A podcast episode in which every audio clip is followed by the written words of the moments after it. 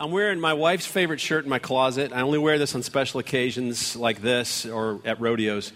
And uh, so, but uh, so, so, so glad all of you are here today. It's great. I love preaching in front of a packed house. It's so much fun. And so, thank you for being here today. And uh, for bringing some folks with you if you did. I want to do something um, that I did in the first service uh, just because I, I think it's cool. How many of you were here? Now, let me say this. Today's September 13th. We're celebrating 18 years, but the official anniversary of this church is September 7th. Um, that was the day we actually launched the church. And uh, so, but how many of you were here on that very first day when we launched the church in 18, 18 years ago? Would you stand up so that I can see you? All right, no one. Okay, these folks, yeah, the Marble Stones, the Williams, these, yes, thank you all so much for your faithfulness. Love it. Absolutely love it. Look what God's done over the last 18 years. Absolutely unbelievable. So grateful. Um, I want to take some time in this message this morning. It's going to be a little different than what we normally do. Uh, I want to look back and tell some stories um, of, about what God has done over the last 18 years. And then uh, at the very end, I want to take a moment and really cast some vision as to what I believe God wants us to do over the next uh, many years to come. Um, and so uh, I really, I'm excited about uh, what God has laid on my heart to share with you uh, this morning. In 2003, uh, the elders of Westridge gave me my very first sabbatical. The church wasn't quite six years old. We had grown significantly. I was exhausted, and so they gave me a month off off basically just to rest. And, but during this break, I, w- I was praying for several things. And uh, I was specifically asking God to give me clarity concerning the future of our church. We had some very, very big decisions in front of us. Uh, as you know, when we started Westridge in 1997, we started with this goal just to move here to this area and to reach as many people as possible in northwest Atlanta with the gospel. And I had this dream of having a huge church and a huge campus, uh, reaching thousands of people, offering a ton of programs, and that's what I knew to do when we moved here. And that was the path we were moving down. Uh, and then in 2003 was actually the first year that we actually averaged over 2,000 people as a church on any given Sunday. We had officially become what they call in the church world a mega church. And I remember when that happened, I took our staff uh, to the Longhorns in Hiram. We were celebrating uh, crossing over the 2,000 mark. And uh, while, while, I was incredibly thankful for all that God had done, I remember sitting in Longhorns feeling like something wasn't quite right. We had worked so hard to get to this place, place and yet I felt just a bit empty. And here's, what, here, here's the thought that I was wrestling with the last thing Atlanta needs is another big box church another church uh, that was all about um, catching and keeping people. And at that moment, I began to feel that God was calling us to something different, actually, something greater. And honestly, I had no idea what that meant at the time. Well, the third, work, third, third week of my sabbatical, I, I uh, went by myself to a conference in Southern California. Uh, the conference was for worship leaders. And quite honestly, I was dying in the midst of this conference. 3,000 worship leaders uh, wearing skinny jeans, funky boots, hipster glasses, and then me, shorts, flip flops, and, and, and, uh, and t shirt. But it was the only conference that was going on at the time, and so I signed up to go to it. And the last day of the conference, I woke up wrestling with this thought Do I go to the last couple sessions of this conference, or do I go to the beach? Honestly, that was what I was wrestling with. And I looked at the agenda of the conference and noticed that, that Max Lucado was speaking that last day, and so I decided to drive over to the church and, and to listen to Max Lucado speak. Well, Max Lucado got up and shared his story that I want to share with you, and it really, really impacted my life in a tremendous way. He was talking about uh, this guy that he had known for many, many years. It was a spiritual mentor of his who was in his 80s, who was in the hospital uh, nearing the, the last days of his life. So Max, Max went to visit him, and he sat down next to his hospital uh, bed, and he said, um, I want to ask you a question. Out of all of these years of walking with Christ so intimately, what is the greatest thing that you've ever learned? And this guy, without hesitation, looked to Max Lucado and he said, Max, here's the greatest thing I've ever learned. It's not about me and it's not about you, it's all about God's glory. And then Max Lucado said something that literally changed the course of the direction I was going in at the moment. He said, God does not exist to make much of us Instead, we exist to make much of Him. Now, I want to tell you, after this talk was over, I, I, sat in my chair in the Southern California Worship Auditorium just feeling like God had just shot an arrow through my chest. So I drove to Laguna Beach, um, went and I grabbed a Starbucks because you, you can't meet with God without some kind of coffee or Starbucks. And so, with Max Lucado's sermon fresh in my mind, I asked God a very simple question What's the most important thing to you? God, what do you want me to learn from this? And here's what I took away from that moment. As God was speaking to my heart with Bible open, journal open, and listened, having that sermon fresh in my mind, what God communicated to me, what was most important to Him, was His glory, my intimacy with Him, and lost people, the expansion of His kingdom. And so I rewrote, opened my journal, and rewrote the purpose statement of my life. And here's what it said The purpose of my life is to pursue such deep intimacy with Christ that the glory of God is revealed in every area of my life. And then I wrote this God, I'm giving you a blank check with my life and my ministry and my future, and I'm signing my name to it. You fill in the check. And guess what? God took me up on it.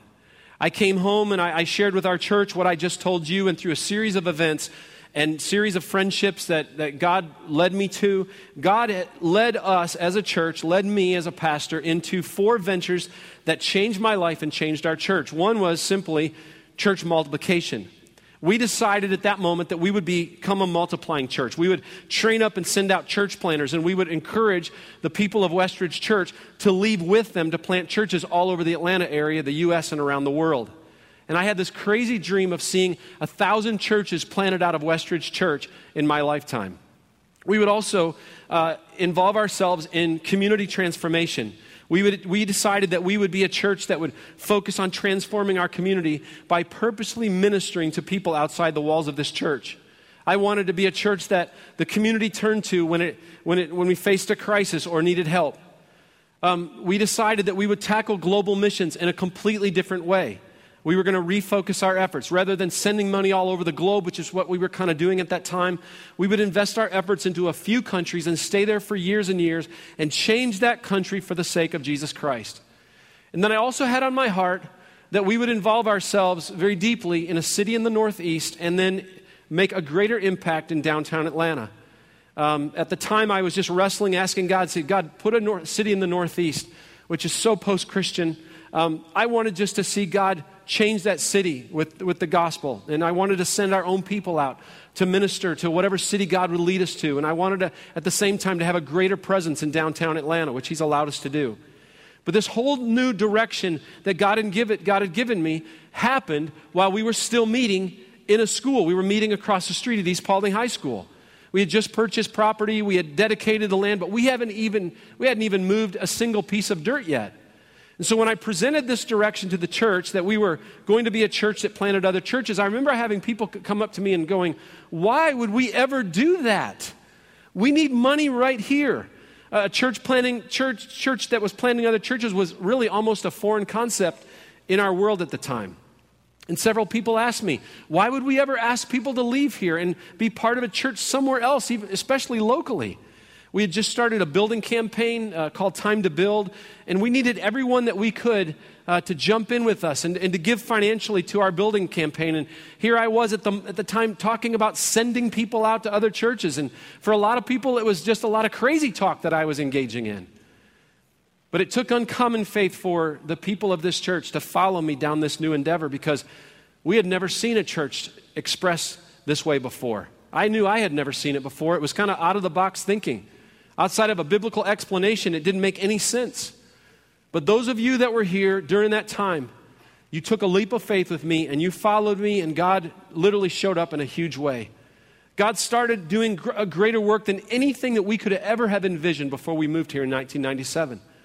We started down a journey of, of, being a sending church instead of being a church that focused all of its efforts on gathering people simply just to keep them. We started minister, uh, partnering with uh, with God on building his kingdom, and, and, God showed up and did great, to do greater things than we could ever have imagined uh, with our own minds. And we embraced this not about me attitude, and God stepped in and did the amazing. My friend and author J.D. Greear he says, God builds his kingdom as we let go, not as we hold on to it. Jesus once promised his disciples that God would use them to do greater things than what he had done while he was here on earth. He said in John chapter 14, verse 12, he said, Truly, truly, I say to you, whoever believes in me will also do the works that I do, and, and greater works than these will he do because I am going to the Father. Now, you look at that and you go, How in the world could we ever do greater works than Jesus? How could we ever do greater miracles, preach greater sermons, or pray greater prayers? Well, here's what this means greater doesn't mean greater in the quality of the work we do. It means that the reach and the extent of the works of Jesus Christ would be greater when Jesus' Holy Spirit rested on every believer than when that power was concentrated on one person. Churches that truly get this don't just invest, in, uh, invest all of their energy into gathering people on Sunday morning, but they invest heavily into empowering people and then sending them out to change the world around them. It's what the first church in Acts 2 understood so clearly. A church empowered by the Holy Spirit was an unstoppable kingdom force. That's what we began to embrace in the early days of this church. Even though we built a fairly large building in 2004 and 2005, the heart of this church since 2003 has been more about sending capacity than seating capacity. And as, I, as a result, I believe God has allowed us to see greater things than we could have ever imagined before this church ever started in 1997. Let me give you an example of what I'm talking about. In 2006, I was sitting with our elders at a leadership conference at Willow Creek Church in Chicago. And the pastor of the church, uh, Bill Hybels, was interviewing uh, a guy you may have heard of, a guy named Bono, a little group called U2. And uh, he was sharing about his work in Africa and about how that there were thousands of people dying every day because of, of malaria and AIDS and, and water related illnesses. And, and as I watched Bono talk and I listened to his words, I just felt God prompting me that our church needed to do something about this. But I didn't even know anyone in Africa. I didn't know a missionary in Africa. I didn't know an organization that was working in Africa. And so I asked our elders if they would begin to pray for God to open up a country in Africa where we could make a huge dent in helping tackle some of these issues, issues while bringing the gospel at the very same time. I wanted to make a long term commitment to change a country. I wanted to be involved in kingdom stuff in some, some little country in Africa. Well, once again, God was faithful. And through a course of events that were nothing short of miraculous, we were introduced to a little landlocked country in northwest Africa that I, I had never even heard of called Burkina Faso.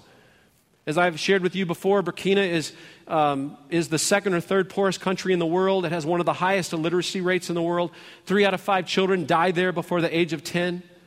But in 2008, um, Paul Richardson and a, and a group of guys flew to Burkina and they met with church leaders and government officials, and they, they just basically started off with this question How can we serve you? And they invited us to come in with open arms. And now, working through the Christian Missionary Alliance, we started a nonprofit called Engage Burkina. And in just six years, we have now dug 451 wells, providing clean water for over 250,000 people in that country. We have. We planted 41 churches amongst a people group called the Pugli. And as a result of these churches, so many of these Pugli people have come to Christ that they have now taken that people group off the unreached people list. We're getting ready to engage a brand new people group right now. We built several buildings for a Christian high school that, that teaches the gospel to primarily Muslim students, many of them coming from, from wealthier uh, Muslim families.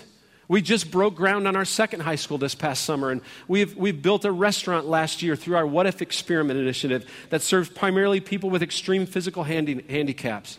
You are individually, as a church, sponsoring over 800 children in Burkina through Compassion International. God has blessed our work in Burkina to such a degree that the BBC, the British Broadcasting Company, has done a documentary on our work.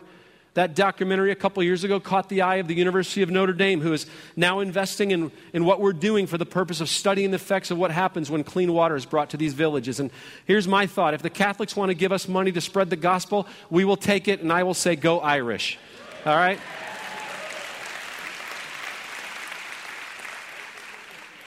But I, I, go back to that moment sitting on that beach bench in Southern California in 2003 where God, will, God just said, if you will trust me by faith and pursue my glory and my kingdom, I will let you see things that only I can do. I will let you see greater things. And because of our focus on His glory and seeing His kingdom expanded, God has been faithful. He has continued to let us see and celebrate greater things than I could have ever dreamed of. In 2007, I had a couple pastors from our community that I didn't know come into my office, and they asked me if I would pull the pastors of our community together to, to work together. And I really didn't want to do this. I actually told them I didn't, wouldn't do it, um, but I told them that I would pray about it. And uh, that led to a prayer meeting. And out of that meeting, four churches in our community gathered in this auditorium. And we just began to pray for our community. And out of that, we decided to cancel church one weekend in the summer and work together in the community. And during that first summer, four other churches joined us. And then the next summer, we had over 30 churches working together. And then the next summer, we had, we had 84 churches working together. And just to pray for and love on our community. We formed out of that a nonprofit called Engage Atlanta. And the next thing you know, we have 110 churches working together to engage Atlanta with the love of Jesus Christ through an event we, we started called Community Makeover. And as a result of that, our county came to us and said, would, would you guys take over disaster relief in the county? We're like, we don't know anything about disaster relief. They didn't teach us that in college or seminary. And then they said, Would you take over the entire database for serving less fortunate families at Christmas time? And so now every Christmas, we have a weekend here where we provide Christmas gifts, food, clothing, and the love of Jesus to over 13,000 individuals in our community. And I can't tell you how many of these individuals we've had a chance to minister to later and to lead to Christ as a result of this event called Hope for Christmas. When flooding hit our area in 2009, we were already prepared to meet the need because there were over 100 churches working together to help those that were impacted by the flood. Samaritan's Purse actually came and set up shop in our little gravel parking lot over here for over six months to just pro- provide relief to all of these people who had lost their homes. In January 2009, I was meeting in Chicago with 12 other pastors of large churches in the United States. One of the guys leading the conversation in the room was a guy by the name of Alan Hirsch. Alan's a missiologist and a, uh, an author from South Africa. He's done extensive research on religion in America. From his research, Alan says that 60% of America's current population will never walk into a megachurch, just not interested in it. He said that that 60% number is growing. That means that only 40% will ever be willing to darken the doors of a church like Westridge. Now, I know for some of you that may seem hard to believe. However, recently, author uh, James Emery White, in his book, The Rising of the Nones, N O N E S, states that the population of our country that now check the box none for religious affiliation is growing at an astounding rate. And from Hirsch's research, this population is growing exponentially in the major population centers of our country, primarily our major cities. And so, as a result of this, God led me back at this time to ramp up our church planting efforts, especially our focus on planting in major cities in our country. Well, in two, in, since 1999, and really since we got serious about it in 2004, we have now helped to plant over 275 churches in North America and around the world. We've invested several million dollars in church planting. Westridge has now purposely sent out over 800 people out of this church to be part of these church plants. In 2010, um, out of obedience, and I say out of obedience because I didn't want to do this, I started a church planting network called Launch and uh, now called Multiply. And in the past four years, my, my friend Mac Lake and I and several other people developed a church planting system that is now being used by 27 different organizations and denominations, including uh, the second largest denomination in the world, uh, the North American Mission Board, which is the North American church planting arm of the Southern Baptist Convention. And because God is faithful and He's an amazing God who keeps His promises, the plan is that in the next 10 years, we will have helped to plant over 10,000 churches, primarily in the major cities of North America. Listen, when I prayed for a thousand churches in my lifetime, I had no idea that God would take that goal, blow it up, and do greater things than I could have ever dreamed of in my own. Also, as a result of my journey of trying to figure out how to reach the 60% that will never darken the door of this church, I started challenging you a few years ago to be on mission to minister to people where they work, live, and play. We created this acronym called BLESS to give you a personal plan to reach your neighbors and coworkers. BLESS is just very simply to begin with prayer, to listen to people as you talk to them. Truly listen. We're, we're, we're not good listeners. Listen to them. Get to the place where we actually, you can actually break down some walls and have a meal with them, eat with them. To the place where you begin to serve them which opens up the door to share your story, the story of how Jesus Christ changed your life, to share your story with them, to share the gospel. And I've been challenging every small group in this church to be on mission together as a group. Now, to be honest with you, uh, that endeavor's been a little bit slow going, but I'm going to keep asking you to get out of your comfort zones and to turn yourself outward to reach those outside your circle, outside the walls of this church, the 60%, to reach them with the gospel. Listen, some of you are concerned Many of you are concerned about the direction that our nation is heading in. I am too. I mean, there's a serious void in our country right now. The, the, the, God is, is being pushed out of every arena. The world is getting darker every day. And if we're going to penetrate the darkness in our communities and see our nation and our world reach for Christ, we have to embrace Jesus' strategy for reaching lost people. You say, what does that look like? Well, here's where it begins it begins when every one of us choose to die to ourselves. We have to die to comfort. We have to die to complacency. We have to die to any, any ambition that seeks glory for ourselves and does not expand the kingdom of God. Jesus did not come to be served, but to serve. He took the form of a humble man and he asked us to follow him. He did not come for comfort, he came to die. And in John chapter 12, verse 24, here's how he described it. He said, Truly, truly, I say to you, unless a grain of wheat falls into the earth and dies, it remains alone. But if it dies, it bears much fruit. J.D. Greear says this Living comes by dying, gaining comes by losing. His call, Jesus' call, was not to come and grow, but to come and die. He calls us first not to a platform, but to an altar. God calls us to put our lives up on an altar, to die to self. And this is so, so difficult. Why? Because, but without it, the Holy Spirit doesn't have room to work in our lives. Before God call, ever called me to plant Westridge Church, in 1996, January 1996, I was laying nose down, face down on the cement floor of the Georgia Dome at a Promise Keepers Pastors Conference. I was crying my eyes out dying to myself. Why? I was prideful, I was stubborn, I, I, was arrogant, and I had to die to myself before God could use me in any way to do a greater work. Before he would ever allow me to see greater things. And while I was down there, God put Joshua 3 5 on my heart. Consecrate yourselves, Brian, and I will do amazing things in your life. In 2003, as I sat on that park bench in Laguna Beach, California, I actually visited that bench this past summer. Um, you can see this picture right here. Had to get a latte. Once again, as I remember sitting on that bench in 2003, God was once again calling me to die to myself. Die to myself. Die to my ambition to pastor a huge church. Die to any hidden ambition I had to make a name for myself. And as I was sitting on that bench, Isaiah 42 8 went through my mind. I am the Lord. That is my name, God says. I will not give my glory to another. Here's a fact it is not about you. And it's not about me. It is about His glory. It's about Him having your whole heart. It's about us reaching lost people, living to expand His kingdom here on this earth with the moments that God has given us with this one and only life. My friend Jeff Christopherson writes in his book, Kingdom Matrix At any given moment, I'm either expanding the kingdom of God or the dominion of darkness, period. There is no third option. Every time that we have planted a church here at Westridge Church, every time that we've sent out staff members or we've sent out people, I've had to die to myself.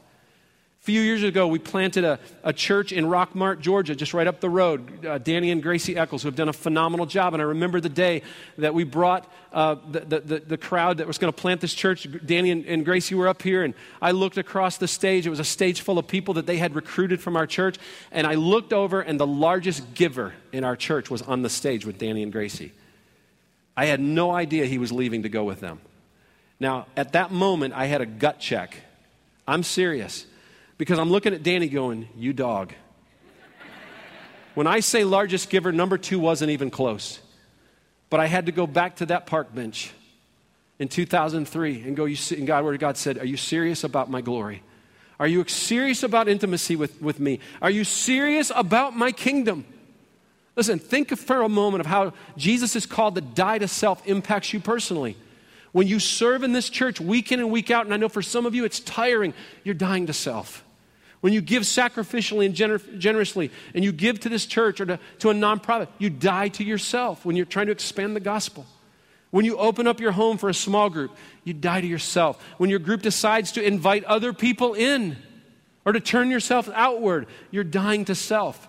See, when we die to self, we set up ourselves to bear much fruit. We line ourselves up with God's kingdom instead of our own. We open the door up for God to do greater things in our lives. So, as we move into our 19th year of being a church, I am asking God for greater things than ever before. We're still going to gather people on Sundays. When you look in Scripture, you see Jesus attracting large, large, large crowds of people.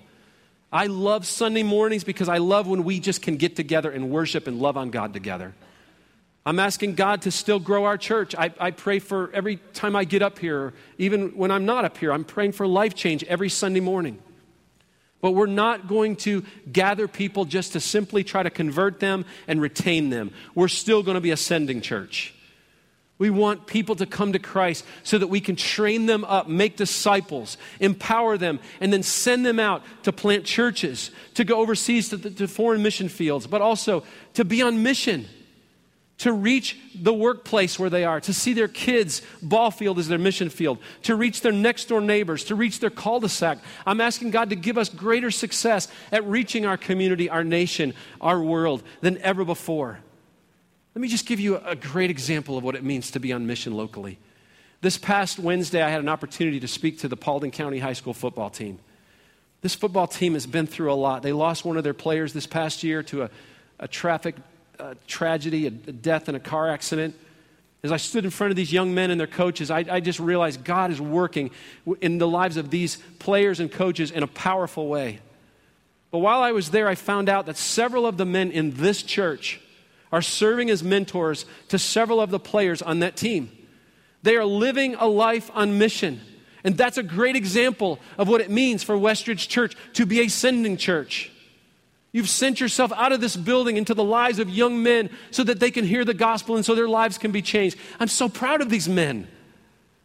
But we're also going to be faithful to make disciples. And I'm praying that God would lead every single one of you in this church to be in a small group. In August, uh, just last month, we had 350 brand new people jump into a small group. Biggest, uh, most, ever, most ever in our history. But I'm praying that every small group will be effective at making disciples. The way we're going to make disciples at Westridge is through small groups. If you want to experience life change and authentic community, get involved in a small group. And I'm praying that every small group would be on mission to impact our community for Christ. As we head into year 19, I want you to know what I'm praying for right now. I'm praying for revival. I'm praying for revival for Westridge Church. I'm praying for revival for our community. I'm praying for revival for our nation and for our world. Now, I know for some of you, when you, when you hear the word revival, immediately you think of a tent, an outdoor tent. You think of a, a pastor who's preaching all over on the circuit. You, you think of a sign in front of a church where they're having a three day revival, or you think of even something crazier where people are coming forward at a revival and falling on the ground or barking like dogs. That's not what I think is going to happen here. Revival means awakening. It means stimulating the life, bring it to the surface again. It means renewal. God put this word on my heart back in May. And so I just started praying for revival and then asking the question what would revival look like if it came to our church and our community? I feel like I caught a glimpse of it in June. I was speaking at our rush camp. And as I was literally, I went and prayed behind the stage while the kids were worshiping. I laid down, face down in the ground, and uh, we were on the third floor of the Hilton in Daytona Beach. The floor was shaking. I'm thinking, okay, I'm not sure if we're going to end up at the bottom floor, we're going to stay on the third. But these kids are jumping there, worshiping their hearts out like I had never heard before. And I walked away and I went, God, I think you're going to do something miraculous. And I couldn't get this word revival off my heart. Then I went to Boston at the end of July with some of our pastors. And I went on a tour of the religious history of that city, which is a religious history of the tour of our nation. And I toured, I toured Harvard, which actually started in 1658 as a school to train ministers. I stood in the Boston Commons Park where George Whitefield from England preached in 1740 to start off the beginning of the Great Awakening, in, especially in our American colonies at the time. I want you to know we just made a five year commitment to help plant churches in the city of Boston and to send our missions teams up there so that we can help these churches to get started. Boston, right now, is the third most unchurched major city in the country. We're partnering with a church right now that's actually starting this morning. Chris and Jenny Causey and their little girl are starting Encounter Church in a little community about 20 miles south of downtown Boston called Dedham.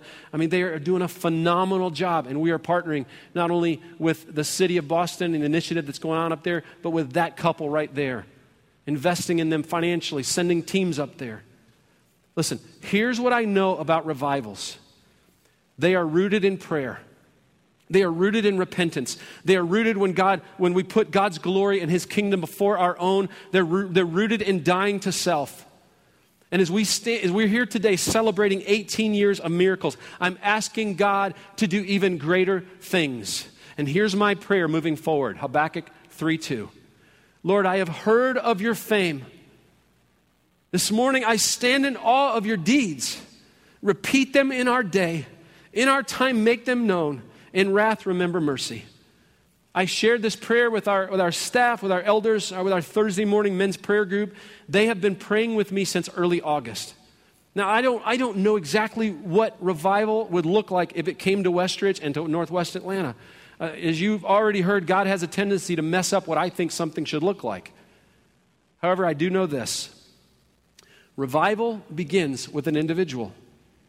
It begins with individuals humbly on their knees crying out to God to move, to expand his kingdom, to use us. Author Jack Taylor says the Holy Spirit is the power of revival. There is no revival without the free moving of the Spirit of God. The Spirit first begins to move within the heart of the individual. As he finds liberty in the individuals, he can then create the qualities which lead to real revival. It is natural, then, the most immediate and obvious of changes occur in the personal life. So, Westridge Church, on this birthday anniversary Sunday, will you join me in praying for God to move in ways that we have never seen before? I'm asking that God would move in your life, that He would move in your family, that He would move in our church, that He would move in our community, that He would move, he would move in our nation and in this world. Would you join me in praying? Listen, that, that, that, asking God to allow us to see greater things than we could have ever dreamed of before, greater things than we've already experienced. Will you join me in asking God to use us like never before to advance His kingdom? This morning we kick off a brand new series called Revive. Next week I'm going to be speaking on, on the issue of prayer. Uh, you cannot have revival without prayer, it just can't happen. You can't have revival without humility, without dying to self, without repentance.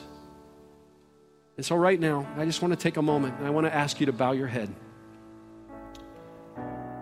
Uh, in the first service, I was asking people if they'd come forward and pray. I didn't even get into the big part of the ask, and all of a sudden, this little girl on the front row got up, walked forward by herself, got on her knees, and people started flooding to the altar to join her. And I told that little girl, if God you can use, if He wants to use a seven, eight year old little girl to start a prayer movement in this church, then let it be so. Lord, as we celebrate 18 years, I just cannot thank you enough. What you have done is so much greater than anything we could have ever dreamed of. It's so much bigger. We, we can't even, we could have never even thought of this. The path you put us on is so much different than what we thought, but so much greater. I can't thank you enough for letting me just be a, a part of this. On behalf of my family, on behalf of all of the families that are on our staff and our elders and, and the people that make up this church, we just say thank you. But Lord, we're praying that you will move. You will move like never before. And Lord, my prayer since May has been will you let it begin in my heart? And Lord, I know that there's others in this room that have been praying the same thing. Lord, I want to be a better dad. I want to be a better husband. I want my family to love you more. I want my life to better reflect your glory and your kingdom. I want our church to have a greater presence in this community like never before. I want to, Lord, look out and see people of all races and backgrounds worshiping together. Father, I want to see men and women whose marriages are struggling. I want those marriages to be healed. I'm asking you, I'm pleading with you, would you do that? Let us see it, and we will give you glory for it. I want to see students come back to Christ who have walked away.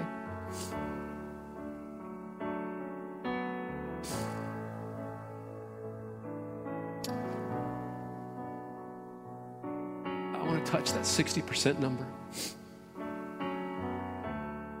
Want to see people, Lord, who have said no to God forever, see authenticity and realness, and say yes to you because of it.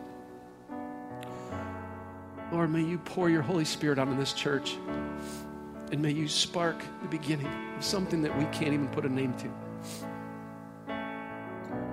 Lord, let it begin in my heart. Let it flow out into this congregation, please. I don't know how else to ask for it. May it begin with us on our knees. May you do a mighty work, we pray. In Jesus' name, amen. Would you stand as we worship? If you feel led to come and pray, get on your knees before the Lord.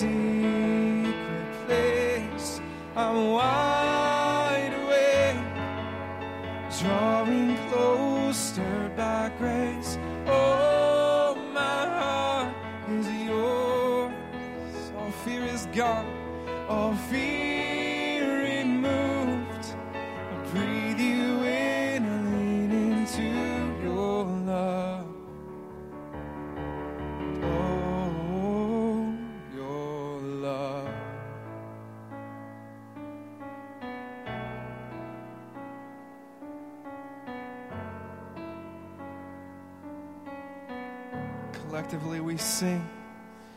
Your love so deep is washing over me.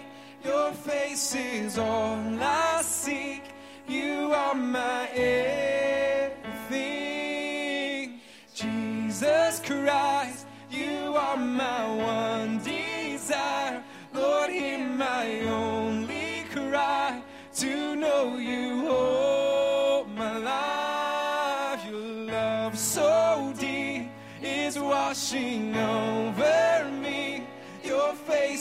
All I seek.